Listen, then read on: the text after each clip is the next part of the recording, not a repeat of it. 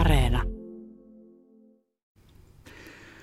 Olo on nyt vähän niin kuin rallikuskilla, jolla ei ole kartturia ja joka ei tiedä, miten reitti kulkee, mutta silti kisa ajetaan kaasupohjassa läpi. Tänään nimittäin urheiluhulluissa sukelletaan jonnekin tuntemattomaan, tai ainakin minulle tuntemattomaan. Selvitetään muun muassa se, mitä persoonaksi kasvaminen tarkoittaa ja mikä on jipsi. Ja miksi urheiluvalmennuksessa pitäisi olla hengellisiä ulottuvuuksia mukana. Tervetuloa urheiluhullujen vieraaksi Mimosa Jallow ja Marko Malvela. Kiitos. Kiitos. Marko Malvela, sä oot uintivalmentaja, työnohjaaja ja psyykkinen valmentaja. Mimosa Jallow, sä oot uimari, mutta tänään me ei puhuta uinnista. Tänään me puhutaan jostain, joka liittyy kaikkeen huippu-urheiluun ja melkein uskaltaisin väittää, että ihmisenä olemiseen ylipäätään. Isojen asioiden äärellä, niin kuin mä sanoin, musta tuntuu, että mä oon niin kuin ralliauton ratissa ja mulla ei ole kartturi, mutta te voitte olla mun kartturit tänään. Sopiiko? Joo, katsotaan. Yritetään. Hyvä. Mä luotan teihin. Mutta syy siihen, miksi te olette täällä, liittyy tähän kädessäni nyt olevaan Marko Malvelan uuteen kirjaan. Nimittäin törmäsin tähän ja sitten välittömästi laitoin viestiä, että nyt tulepa ohjelman vieraaksi, että tässä on jotain sen verran merkillistä ja merkittävää ajatusta, että nyt tämä täytyy avata. Kirjan nimi on Rakkauden ja niukkuuden radikaali. Nyt ihan pitää ensin kysyä, että mitä se oikein tarkoittaa? No se on erittäin huonosti tuotteistettu nimi, jos mietitään valmennusfilosofiakirjaa, mutta se lähti siitä, että yksi näistä esilukijoista, joiden kanssa mä tein sitä kirjaa, niin hänen kanssaan vaan keskusteltiin niistä asioista, mitkä tavallaan hänessä resonoi ja ärsytti ja niin poispäin. Ja sitten sen keskustelun aikana mä olen vaan kirjoittanut rakkauden ja niukkuuden amatööri. Mutta sitten sen verran tuotteistettiin, että amatööri ei voinut olla, koska se kaskahtaa niin harrastelijamaiselta, vaikka siitä sinne ei ole kysymys. Mutta sitten radikaali tuntui kuitenkin sitten hyvältä, koska se kuitenkin tarkoittaa semmoista juurevaa ja sitten se rakkaus ja niukkuus, niin kumminkin ehkä sen taustateema tuossa kirjassa on hyvin pitkälti se, että eihän se niinku urheilu koskaan tai ihmisenä kehittyminen, niin sehän ei tapahdu niin kuin isojen valojen edessä eikä niin kuin älyttömästi tuotteistaen tai tieteellistäen, vaan se tapahtuu nimenomaan jossakin varjoissa ja niukkuudessa ja pienistä jutuista, niin silleen se suunnilleen se nimi tuli siihen. Mimosa Jallow, oletko sä lukenut tämän sun valmentajaksi kirjoittaman kirjan? Pakko myöntää, että mä en ole lukenut sitä ja mä en ole itse asiassa nähnyt tolleen liveenä sitä, että mä oon ensimmäinen kerta. Nyt sä näet tämän kirjan. Joo. Siinä on aika tuollainen raflaavan oloinen kuvakin myös. Onko tämä nyt sitten tuotteistusta? No se on aika hyvin. Paavilaisen Sami siihen tuon kuvan kehittänyt. Ehkä tuommoinen konstruoituva tai rakentuva pummi siihen kulmaan, jolla on toi kyltti. Paperipussi päässä. Kyltti, jos lukee rakkauden niukkuuden radikaali. Mimosa, sä oot varmaan urheilijana elänyt näitä asioita läpi, mistä tässä kirjassa paljon kerrotaan, mistä Marko valmentajasta kirjoittaa. Tästä riittäisi puhuttavaa 20 ohjelmaan, että täytyy jonkinlaista rajausta harrastaa, mutta yksi, mikä minua kiinnostaa ihan äärimmäisen suuresti, on se, mistä tässä puhutaan paljon, että miten persoonaksi kasvetaan. Urheilussahan puhutaan aina persoonista, suurista persoonista. Ihmiset haluaa suuria, räiskyviä, mielenkiintoisia persoonia, mutta aika harvoin puhutaan siitä, että miten urheilija tai kuka tahansa sitten kasvaa persoonaksi. Voiko persoonaksi kasvaa? Eikö sellaiseksi synnytä? Joo, mä voisin tähän alustaa, että Mimmu ei vastaa, että hänellä on persoonallinen instatili ja pukeutumistyyli ja niin poispäin. Tuossa kirjassahan se persoonaksi kasvaminen on ehkä jotain semmoista syvyyspsykologian tämmöistä helsteiniläistä kasvamista, mikä tarkoittaa siis sitä, että jotenkin eheytyy omaksi itsekseen siitä, että tavallaan pystyy laittamaan jotenkin hyllylle tai paikkaan meillä kaikilla mukana olevat tämmöiset niin kuin nuoruudesta, lapsuudesta, aikuisuudesta ja urheilustakin tulevat tämmöiset äänet, jotka suputtaa, että sä et kelpaa tai sä et ole hyvää ja sä et ole riittävä ja mihin minusta on, niin käytännössä katsoen niin kuin, se on ehkä se semmoinen iso teema tuossa kirjassa, että itse asiassa ehkä urheilupsykologiakin usein on pakenemista näiden syvien ja tärkeiden kysymysten kohdalla, että menetelmien kautta koitetaan niin kuin vaientaa nämä äänet, olla mindful tässä tilassa ja niin poispäin, kun sitten kuitenkin voisi olla useimmin se ratkaisu sille, että oikeasti kasvetaan persooniksi, hyväksytään, että ne kysymykset on osa minua ja sitten tehdään niille jotakin, jotenkin niin kuin saadaan jalat kuivaksi sieltä ojan pohjalta, mitä niin kuin niin kuin tallataan. Siitä se ehkä suunnilleen tarkoittaa. Oletko sä, Mimosa, kasvamassa persoonaksi Markon valmennuksessa? No kyllä mä sanoin, että se on varmaan tapahtunut näiden meidän monen vuoden aikana jo, että kyllä Make aika hyvin osaa jotenkin lukea ihmisiä ja pystyy niin kuin löytämään sen ihmisen tietyt piirteet ja tuomaan niitä niin kuin tosi hyvin esille ja jopa, että niin kuin itse pystyy myös tiedostamaan sitten niitä, että kyllä mä uskon, että mä oon aika raakille ollut silloin, kun mä oon Make-valmennukseen mennyt ja jotenkin kasvanut siihen huippu-urheiluun ja just nimenomaan siihen, minkälainen persoona musta on tullut. Mitä se on tarkoittanut konkreettisesti? Mistä te olette lähteneet silloin liikkeelle niin kuin valmennussuhteessa? Mä voin kertoa. Kasvatanpa tässä nyt persoonan, joka voittaa EM-kisoissa mitalin. Nyt tässä on pöytävälissä, niin se on hyvä, että ei pääse kimppuun, mutta olihan Mimmu, kun tuli mulle valmennukseen, mähän olin jo kaukaa niin kuin tavallaan seurannut nuorta tyttöä, joka oli kuin tuulispää, joka niin kuin, niin kuin joka puolella aiheutti paljon tapahtumia ja ei välttämättä kaikki ollut niin positiivisia tapahtumia. Ja Mimmu, kun päätyi mun ryhmään, niin mä tiesin, että hänessä on paljon semmoista niin kuin nuoren murrosikäisen energiaa. Niin se lähti oikeastaan siitä, että silloin vaan muutaman rajan laitoin siihen meidän toimintaan. Ja melkein oli semmoista, että ryhmän parissa saatte touhuta miten tahansa, että mä hyväksyn, mutta sitten muualla pitää vähän osata käyttäytyä. Ja siitä se itse asiassa lähti liikenteeseen. Mun mielestä niin kuin oli se niin kuin edelleenkin, ja minulla on paljon semmoista energiaa, niin silloin se oli semmoista niin kuin semmoinen oikein kunnon syysmyrskyenergia, ja nyt se sitten on vuosien mittaan oppinut kanavoitumaan ja kanavoimaan sitä, ja siitä on sitten kasvanut tämmöinen huippu-urheilija. Palataan tähän persoonaksi kasvamiseen kohta. Yksi termi, joka tästä kirjasta hyppää heti silmille, on jipsi. Mitä tarkoittaa jipsi?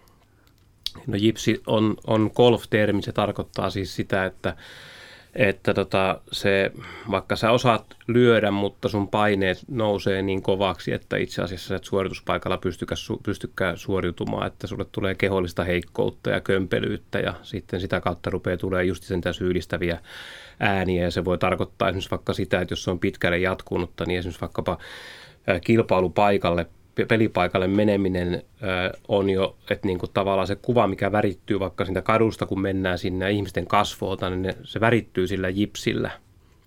Se voi reenessä onnistua suorittaminen, mutta kilpailussa se ei onnistu. Ja jipsi on yleensä ottaen niin kuin se ehkä se kaikista suurin pakokauhun tunne, joka pistää pelkäämään ja jota vastaan melkein urheilijat koittaa. Me muutkin elämässä koitetaan niin kuin taistella ja päästä sen yli. Onko sulla ollut Mimosa jipsejä urheilijauralla vastassa? No kyllä mä sanon, että mulla on ollut, ja onko varmaan vieläkin? Olisi aika ihmeellistä, jos ei olisi ollut. Mutta ehkä nyt niin kuin viime vuosina itse olen ainakin huomannut, että niin kuin mitä menestyminen sitten tuo tullessaan, niin siinä varmaan tulee semmoista pientä jipsiä, että alkaa odotukset olemaan niin korkealla ja jotenkin ne omat halut alkaa olemaan niin korkealla, että siitä saattaa tulla semmoinen tietynlainen peikko siihen suorittamiseen sitten, että lähtee niin kuin lataa vähän yli, ja niin kuin, vaikka treeneissä, jos olisi onnistunut tosi hyvin, niin just siellä kilpailutilanteessa se ei sitten näykään. Että siinä on varmaan semmoista pientä jipsiä. Tuo kuulostaa aika yleiseltä, aika monien urheilijoiden kanssa. Ei se ole varmaan tämä sama termi. Musta on vaan niin hauska sana käyttää, jipsi.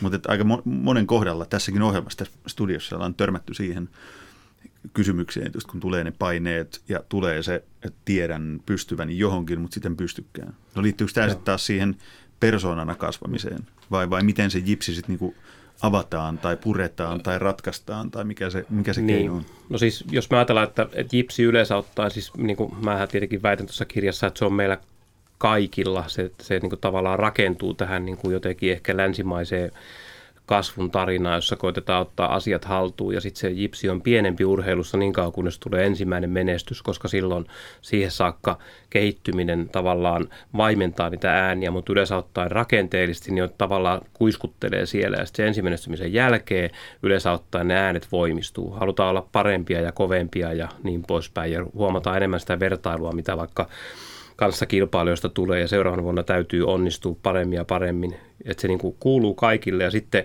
ehkä semmoinen mun näkövinkkelistä tai mitä mä esitän, niin on se, että meidän ongelma on se, että me koitetaan ottaa se haltuun. Mikä tavallaan tarkoittaa sen haltuun ottamisen sitä, että me nimenomaan jotenkin koitetaan vaikka urheilupsykologian tai harjoittelun, paremman harjoittelun ja valmistautumisen tai eri mittareiden kautta tavallaan jopa, no vahva sana, mutta urheilijat laittaa jonkunlaiseen narkoosiin, varmistaa, että kaikki sujuu hyvin. Mutta sitä ääntä ei pysty laittamaan purkkiin, että se rupeaa siellä haisemaan ja mun mielestä se persoonaksi kasvaminen tarkoittaa nimenomaan semmoisessa tilanteessa, että Mimmukin EM-mitalistina kun uusii ja parantaa suoritusta, niin täytyy ennemminkin niin kuin nostaa asiat pöydälle ja mennä niitä kohti ja ottaa korvista kiinni ja ravistaa ja niin kuin todeta, että tässä olen ja nyt lähdetään kyllä kunnolla tanssimaan, koska sä oot mun tukena kilpailussa, etkä silleen, että mä pien sua jipsi narkoosissa lasipurkissa tuolla hyllyssä. Missä paikkaa Mimosa Jallow sun jipsi majailee, kun sä oot EM-mitali kaudessa jo ollut, niin mitäs jipsille tehdään sen jälkeen? No kyllä musta tuntuu, että se on sen jälkeen nimenomaan tullut ehkä siihen lasipurkkiin, että sitä on yrittänyt painaa pois ja jotenkin mä oon ollut tosi hetkessä eläjä ja semmoinen jotenkin hyvän mielen uimari, niin sitten jotenkin just mitä siitä menestymisestä tuli just ne paineet ja semmoinen suorituskyky jotenkin enemmän esille, niin sitten mä yritin just hallita sitä. Mutta jotenkin musta tuntuu, että mä oon ehkä tällä hetkellä nyt siinä vaiheessa, että mä hyväksyn sen, että se on mun vieressä.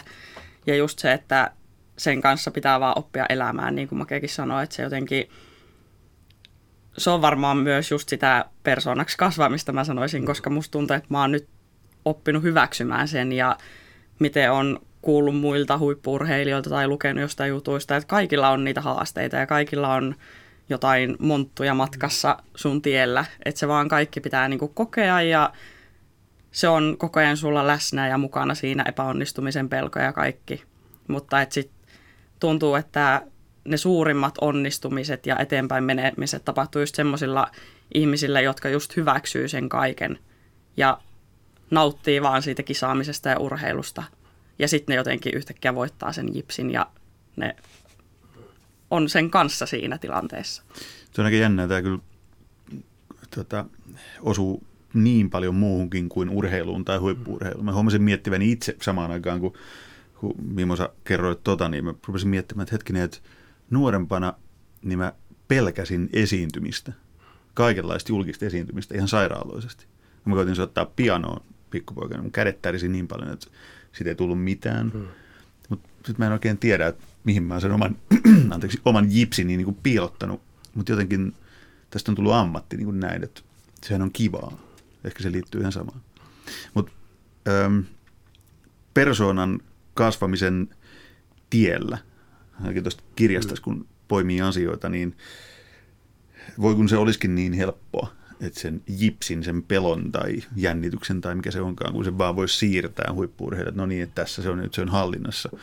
Mutta siihen, kun Mimosa äsken kuvailit sitä, että kun on voittanut jotain, niin sen jälkeen tulee se jipsi tai se paine siitä. Et liittyykö se sitten siihen, että ulkopuolelta tulee ne odotukset, paineet yhteiskunnassa? Vai mistä se tulee, että sitten tuommoisen jälkeen, koska luonnollisempaahan olisi, että kun sä oot voittanut jotain, saavuttanut jotain, niin sen jälkeen voi mennä vähän sanoa, että no niin, että mä en taidan tämän, että ei mulla enää mitään hätää ole. Mutta ei se menekään. Joo, musta tuntuu, että se on ehkä se, että se tulee hetkellisesti semmoinen tosi itsevarma olo ja että määhän handlaan kaiken ja voitan kaiken. Mutta sitten kun se ensimmäinen epäonnistuminen tulee, niin musta tuntuu, että silloin siitä tulee se peikko. Että se on niinku se hetki, kun se sitten iskee ja sitten siitä on tosi vaikea päästä enää eteenpäin. Liittyykö siihen mitkä asiat siihen? Tähän tilaan, mitä Mimosa kuvailee. Mistä näkökulmasta lähtee sitä katsoa, niin monet asiat. Yksi on tietysti se, että niin kun voisi ajatella sille, että niin kun tämmöisen konstruktivistisen filosofian mukaisesti niin meidät niin kun konstruoidaan tavallaan kulttuurisesti ja sitten niin kun sosiaalisesti, mikä tarkoittaa siis sitä niin, että käytöstä katsoen, kun tämmöinen urheilija, joka tekee tämmöisen nousun kansainväliselle tasolle, niin käytännössä katsoen silloin hän muuttuu joksikin muuksi kuin hän on aikaisemmin ollut. Ja meillä ajatus on semmoinen, mikä on mun mielestä väärä ajatus, että yksilö jotenkin tulee semmoiseksi sankariksi, että nythän se vaan sitten niin kuin lento alkaa siitä. Mutta itse asiassa siinä käy toisella tavalla, että käytännössä katsoen, jos me katsotaan, miten suomalaiselle huippu-urheilijalle käy, niin kun sä teet ensimmäisen kovan tuloksen, niin se tavallaan konstruoi se maailma siinä ympärillä sen sillä tavalla, että itse asiassa muuttuu hankalammaksi. Se muuttuu hankalammaksi monesta syystä. Ekanakin minä valmentajana, mä haluan totta kai kellosta nähdä parempia aikoja. Eli mun rupeaa kello käyttämään valtaa suhteessa siihen valmennustilanteeseen. Ei aikaisemmin ollut niin, mä en huomannut, että se käytti valtaa, koska oli kiva vaan, kun ajat parani. Nyt mä toivon, se on tärkeää, että se aika paranee. Sitten mun valmennusohjelma, mä suhtaudun siihen kriittisesti, että onko tämä nyt riittävän hyvä, kun tämä Mimmo on jo niin hyvä urheilija ja niin poispäin. Mä teen vertailua muihin valmentajiin. Sitten tulee myöskin semmoinen, että se niin kuin muu maailma kiinnostuu, media kiinnostuu. Sponsorit, olympiakomiteat, liitto ja niin poispäin. Kaikki kiinnostuu ihan toisella tavalla, että se ensimmäinen menestys tulee usein yllätyksenä ja sitten sen jälkeen, kun kaikki tietää, kuka sä oot, niin sitten se konstruoituu toisella tavalla. Se tilanne, se on toisenlainen haaste, se on toisenlainen urheilija, niin sitten kun se perusjipsi on siellä taustalla kuitenkin, mitä ei tavallaan se urheiluuran aikana ole hoidettu, niin se pääsee sitten potkaisemaan itsensä jostakin laudanraosta sisään ja avaamaan sen purkin ja rellestämään sinne. Siellä on niin kuin monta tekijää. Onko se niin kuin, siis sosiaalista, kulttuurista painetta? Tunnet sä Mimosa niin kuin huippu-urheilijana sen nahoissasi, että nyt sä oot tullut tunnetuksi, saavuttanut jotain ja sitten sen jälkeen tulee kaikki tää päälle, mistä Marko Malvela tässä kuvailee? No mä en ehkä ihan sinänsä sitä sosiaalista painetta niinkään, mutta ehkä just se yleinen, just se tunnettavuus ja miten niin kuin, mulla on ehkä suurin ollut se, että mun omat odotukset nousee niin paljon. Ja kun mä oon aina ollut niin fiiliksellä meniä ja haluu pitää hauskaa, niin sit kun siitä tuleekin sellaista vyönkiristystä ja jotenkin kun tulee se menestys, niin sä yhtäkkiä huomaatkin, että hei, mä pystyn samaan kuin nämä huiput. Että niin kuin mä oon samalla tasolla ja nyt pitää niin kuin vaan löytää sit se tie sinne ihan kärkeen. Niin sitten siitä tulee semmoista, että okei, nyt mun pitää tehdä vielä enemmän. Että mä oon niin hyvä, että mä pystyn tähän. Ja sitten jotenkin just se, että kyllähän meillä on Suomessa se, että aina kun joku pärjää, niin se nostetaan tosi alustalle. Sitten ei puhuta mistään muusta kuin siitä yhdestä ihmisestä. Vaikka jotkut muut siinä alapuolella olisi pärjännyt myös tosi hyvin. Mutta sitten se yksi ihminen, joka on niinku pärjännyt parhaiten, niin se on niinku nyt se, just se sankari. Ja ehkä sitä kautta sitten se tulee niinku myös sosiaalisessa mielessä. Mitäs valmentaja sitten tekee tämmöisessä tilanteessa? Persoonan pitäisi kasvaa edelleen, tai kasvaa, mutta siis tulla enemmän taas siksi, mitä itse on, eikä antaa tämmöistä asioiden vaikuttaa. Niin miten tuommoiset saa valmentajan sitten niinku hoidettua?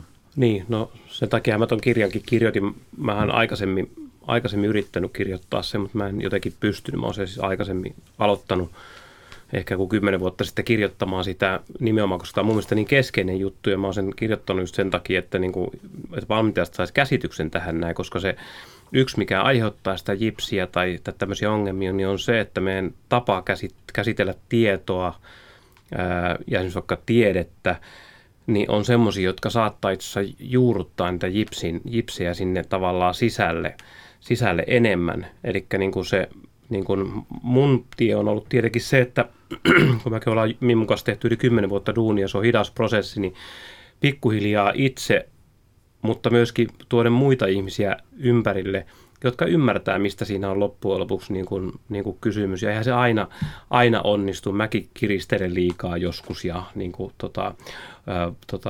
toivon hirveästi tasonnostoa ja niin poispäin. Yleensä ne ei silloin onnistu, vaan se onnistuu silloin justiinsa vaikka Mimmun kohdalla, kun hän oikeasti menee hurlum hei omana niin kuin Peppi Pitkätossuna sinne niin kuin kilpailuun, niin sitten se onnistuu. Ja sitten mäkin koko ajan paraan, mä niin tajun, että joo, että Mimosan pitää olla kisoissa sellainen, jos mä rupean pohtimaan, minkälainen sen ympäristön täytyy olla. Kysymys on vapautumisesta. Mä siinä kirjassa puhun sitä Sofian maailmasta. Sehän tarkoittaa nimenomaan sille, että meidän pitäisi niin päästä vapaaksi niistä asioista, jotka tekee meille sen täydellisen vankilan olla täydellinen urheilija ja niin poispäin. että urheilijan pitää jotenkin ja valmentajakin ymmärtää, että sillä on niin perusoikeuksia. Vähän niin kuin semmoista, voisi tehdä tämmöisen niin perustuslain. Mulla on oikeus olla villi ja vapaa. Mulla on urheilijoiden perustuslaki. Niin, mulla on oikeus räyhätä ja mulla on oikeus tehdä tällaisia juttuja ja niin poispäin. Mulla on jipsille oikeus näyttää keskisormea ja välillä pyytää sitä apuun ja niin poispäin, että se on laaja kysymys, mutta se niin kuin, jotenkin ehkä sitä voisi sanoa kiteyttää, että pitäisi jotenkin niin kuin enlightenment tapahtuminen, valaistuminen coacheilla, valmentajilla ja sitä kautta sitten urheilu, että ahaa, tälleen tätä kannattaa lähestyä. Tämä kuulostaa aina kun pysähtyy miettimään niin enemmän ja enemmän jossain määrin, älkää ymmärtäkö väärin, mutta niin kuin henkimaailman asioilta. Sä oot ollut kerran aikaisemmin tämän ohjelman vieraana ja silloin me puhuttiin muun muassa salaisesta maailmasta ja mehiläisten maailmasta. Mä olin ensin vähän sillä lailla, että okei, nyt ei ihan pysytä mukana, mutta sitten kun se avattiin, että miten ne kaikki liittyykin nämä sun ajatukset biologiaan, neurologiaan, niin sitten yhtäkkiä itsekin taas, että okei, että hyvä. Mutta miten sä tässä kirjassa toteat, että hengelliset ulottuvuudet pitäisi saada urheiluvalmentamisen keskiöön? Tuo äskeinen johdatti vähän niin kuin kysymään, että mitäs nämä tämmöiset hengelliset ulottuvuudet oikein on? Mimosa Jallow, miltä tämä kuulostaa? Onko sun valmennuksessa hengellisiä ulottuvuuksia? No, pakko myöntää, että mä oon aika todella erilainen ihminen kuin Make. Että mun mielestä ehkä Maken urheilumaailmassa siellä on, sen mä tiedän. Ja se vähän yrittää aina pikkuhiljaa silleen tuua niitä jotain hengellisiä asioita sinne meidänkin ryhmään ja näin. Mutta mä oon tosi semmoinen itse en niin ehkä hengellinen samassa mielessä, mutta kyllä mä niinku Maken kautta oppinut kuitenkin ehkä ymmärtämään ja myös tietyllä tavalla jotenkin pienesti uskomaan semmoiseen. Ja varsinkin, no pakko myöntää, että silloin kun mä luin sen Maken, en muista oliko nyt edellinen kirja, niitä on niin monta, mutta missä hän kertoi mun tarinasta myöskin. Ja siinä Make kertoi sitten meidän tällaista kilpailuista, missä mä olin jo itse tiedostanut, että niinku, okei, että Make vähän tarkkailee mua ja että mitähän mieltä se on, että tuleeko näistä kisoista nyt mitään ja mitenhän tässä menee. Ja mä niinku huomasin sen ja sitten kun mä luin sen kirjan ja mä tajusin, että se mun ajatus oli niinku osu oikeeseen. Mikä se ajatus oli?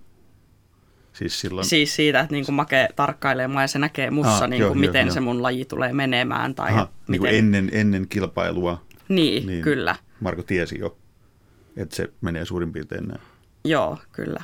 Ja se on niinku, niin, se oli musta jotenkin sellainen avaava kokemus, että mä niinku tajusin, että okei, että se on niinku enemmänkin asioita pelissä, mitä niinku tapahtuu. Ei vaan se, että miten paljon me ollaan tehty töitä, että se tulos tulee sen perusteella, vai että siinä on niin monta asiaa ympärillä, jotka tulee vaikuttamaan siihen.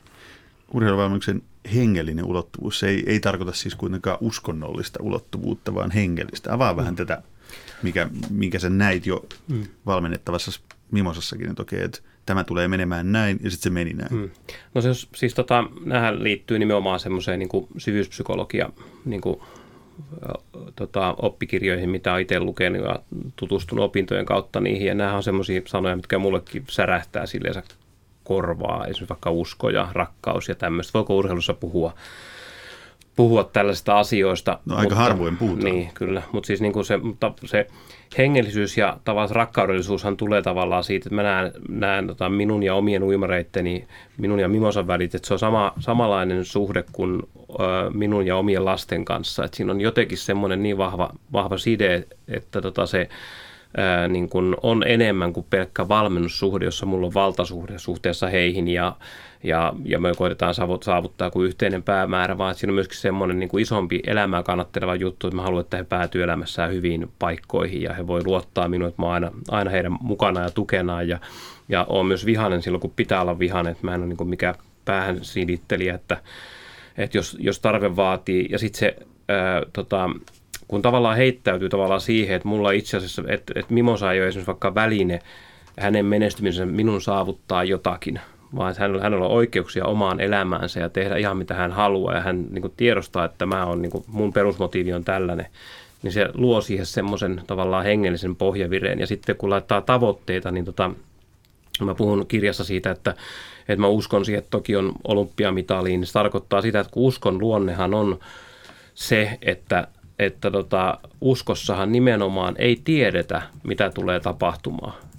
Uskonnossa ehkä tiedetään. Ja se on ehkä yksi semmoinen just perusjuttu, että jos urheiluluonne olisi hengellinen, niin ja tämmöinen, mitä mä tarkoitan, niin silloin me ei tarvittaisi ehkä varmistelevia valintajärjestelmiä tai varmistelevia tukisysteemeitä ympärille, asiantuntijoita. Nehän on nimenomaan tuotu siihen ympärille tuomaan tukea ja turvaa, koska uskohan on heittäytymistä. Ja mä tiedän, että meille riittää me ihmiset ja allas, ja me mennään niin pitkälle kuin me halutaan. Että niin kuin Bob Dylan lauloi, että all you need is a red guitar, three chords and a truth, vai miten se meni. Ja se on nimenomaan se luonne. Se on kaikessa niin kuin urheilun siinä ytimessä. Ei se runsaus, ei se rikkaus, vaan se, että joku valmentaja laittaa sen volkkarin täyteen nukkuvia urheilijoita ja ajaa rukalle laskemaan niiden kanssa ja sitten ajaa ne sieltä pois. Ja, niin, se on sitä hengellisyyttä. Mitäs tämä kuulostaa? No juurikin siltä, mitä mä tiedän, että Make ajattelee, että kyllä se on tosi paljon puhunut meille siitä, että hän haluaa niin kuin vaan rakentaa meille hyvän pohjan elämää ja että se urheilu on vaan osa sitä meidän elämää ja sen pitäisi tuottaa meille iloa ja valmiuksia sitten eteenpäin, eikä vaan silleen, että tämä urheilu on niin kuin kaikki ja että se kuuluu niin kuin jotenkin, pitää vaan puskea koko ajan kovempaa ja kovempaa, jotta me saadaan siitä urheilusta se, mitä me sitten ollaan sen jälkeen. Tuo on ihanan viisasta puhetta, koska mun tulee mieleen tuosta, kun puhutaan, että uskoo johonkin. Että ainahan tämmöinen tyhmä toimittaja kysyy urheilijalta, että uskotko Tokion olympiamitalliin? Ja sitten kun sä vastaat siihen, että kyllä, että kultaa tulee ja sitten ei tulekaan, niin sitten sä ootkin joidenkin esimerkiksi ihan huuhaa pelle. Kun sitten taas, jos voitat kultaa, niin sittenhän sä oot suurin mahdollinen niin kuin valaistunut guru, joka uskoi siihen olympiamitalliin. Ja sitten me hellitään musta vähän liikaa semmoista, en tiedä, olkaa eri mieltä, jos ootte vapaasti, mutta liikaa hellitään ehkä just sitä, että kun joku sanoo jotain, että uskon tähän, niin sitten sen pitäisi niin kuin toteutua. Eihän se voi niin mennä, koska jos kaikilta urheilijoilta kysytään, joka ainoa urheilija haluaa voittaa sen kilpailun, mihin se osallistuu ja vaan yksin voi voittaa. Niin miksi siitä on tehty niin tällainen, onko siinä joku, mikä siinä on taustalla, että sitten urheilija todella heti niin tilille siitä, että jos joku sanoo ihan suoraan, että tämä on hänen tavoitteensa ja okei, sitten se oli vähän epärealistinen tai ei jonkun jipsin takia onnistunutkaan.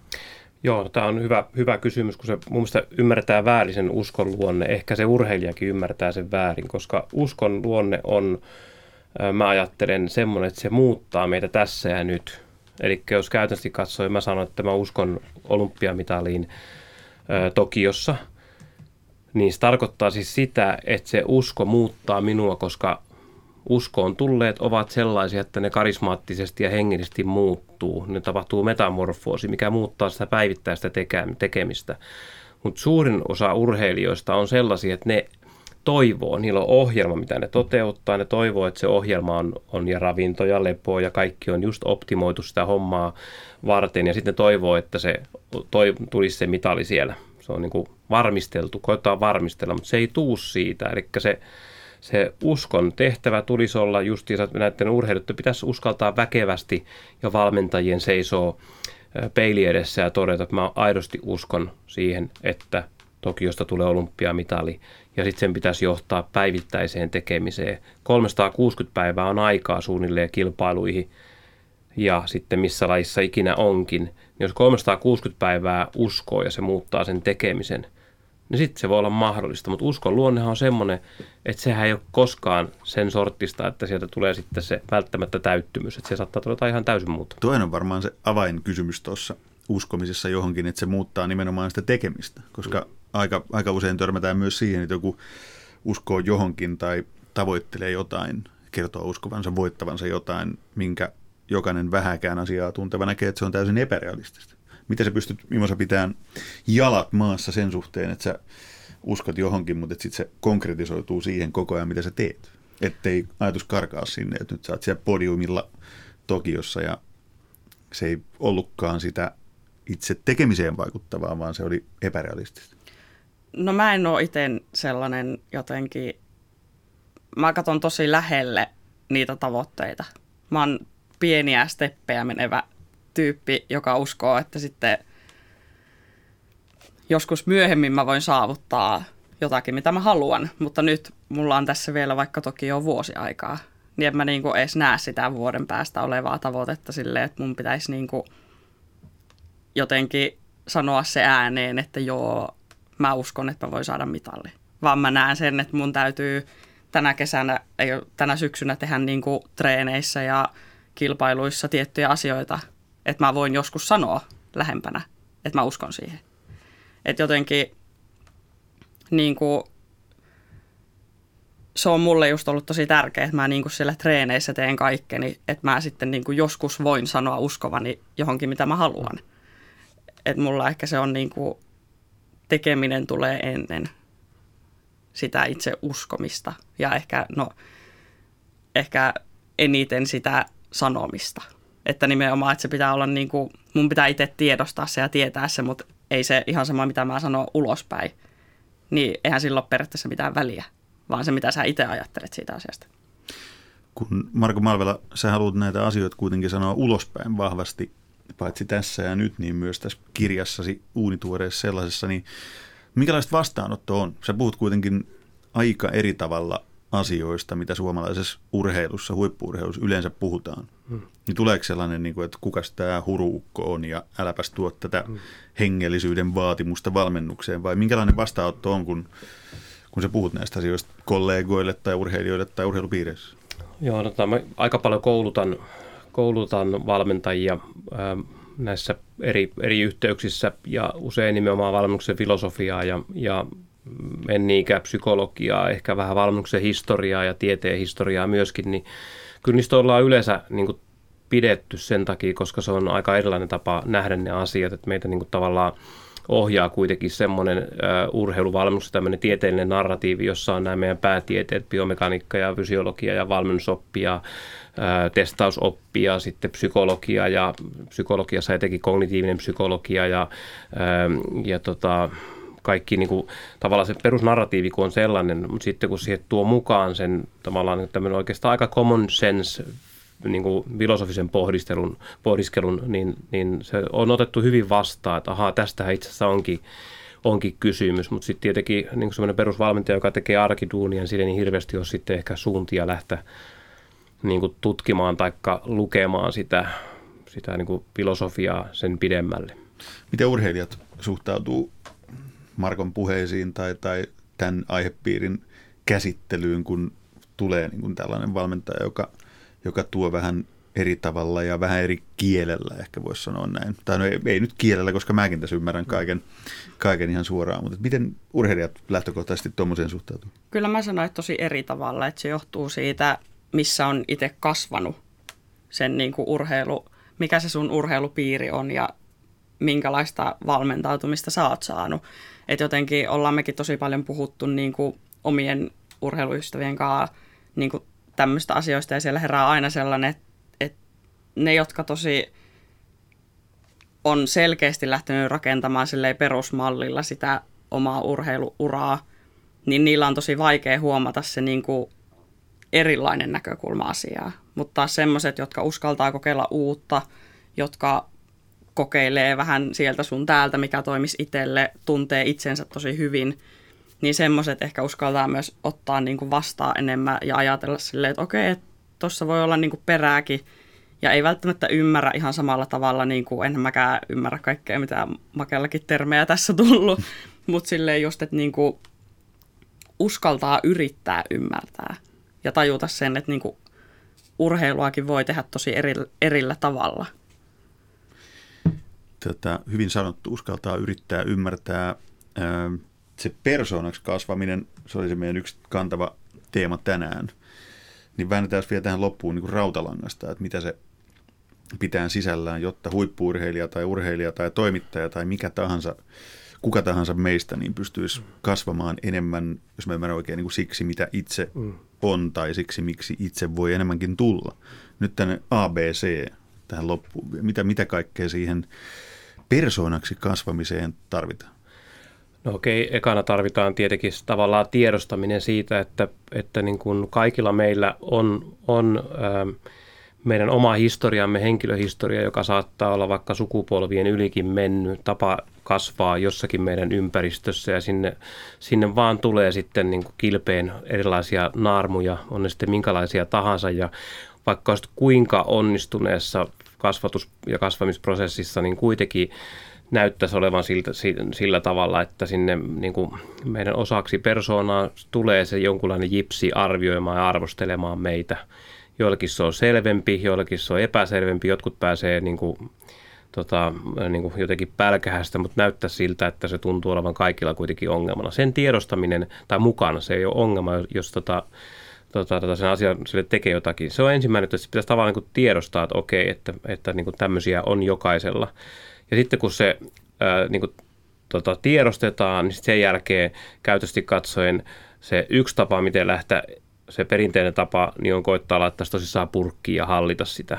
Mutta toinen tapa voisi olla oikeasti niin kuin ruveta käymään keskustelua sen kanssa. Esimerkiksi vaikkapa urheilupsykologin kanssa tai hyvän ystävän kanssa tai valmennuksessa tai näin, että mistä tämä oikein kertoo ja kuka tässä käyttää valtaa ja miksi tämän äänen on tärkeä puhua minulle juurikin nyt ja niin poispäin. Ja sitten se tavallaan se persoonaksi kasvaminen tarkoittaa sitä, että mulla niin kuin syntyy tämmöistä vapautta suhteessa siihen jipsiin. Se ei koskaan poistu, mutta silleen mä oon vapaammin toimimaan sen suhteen.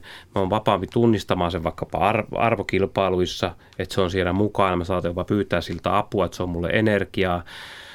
Ja se vapaus tarkoittaa siis tosissaan sitä, että mä pystyn ponnistelemaan samassa tilassa sen jipsin kanssa häiriintymättä niin kuin liikaa, että se ei niin kuin, demobilisoi minua, että mä en kangistu siitä systeemistä. Ja se on pitkä prosessi. Missä vaiheessa, Mimosa Jallow, sä menet tätä prosessia tällä hetkellä? No kyllä mä sanoisin, että mä oon varmaan aika alkuvaiheissa, että jotenkin nyt kun mä kuuntelin, mitä Make puhuu, niin sehän niin kuin vaan kuvastaa jotenkin mulle sitä, että miten ihmisenä kasvetaan. Että se jotenkin ei varmastikaan joku, mitä mä nyt sanoisin, vaikka 80-vuotias ihminen, niin ei se varmastikaan ajattele, että 20-vuotiaana se olisi ollut niin kuin tietänyt, minkälainen persoona se on ja ajatellut, että tällainen mä tuun jatkossa olemaan, että nyt mä oon valmis. Vaan että sitähän kasvetaan niin kuin koko ajan. Että kyllä mä uskon, että mä oon aika alkuvaiheessa tässä vielä. Samat sanat. Mä oon kanssa aika alkuvaiheessa, mutta tässä keskustelussa päästiin semmoiseen vauhtiin, että tätä olisi voitu jatkaa toisetkin 3 varttia, mutta nyt meidän aika päättyy tältä osalta. Kiitos Marko Malvela, Mimosa Jallow, erinomaisen hyvästä ja kasvattavasta keskustelusta. Mä voisin sanoa näin. Kiitos.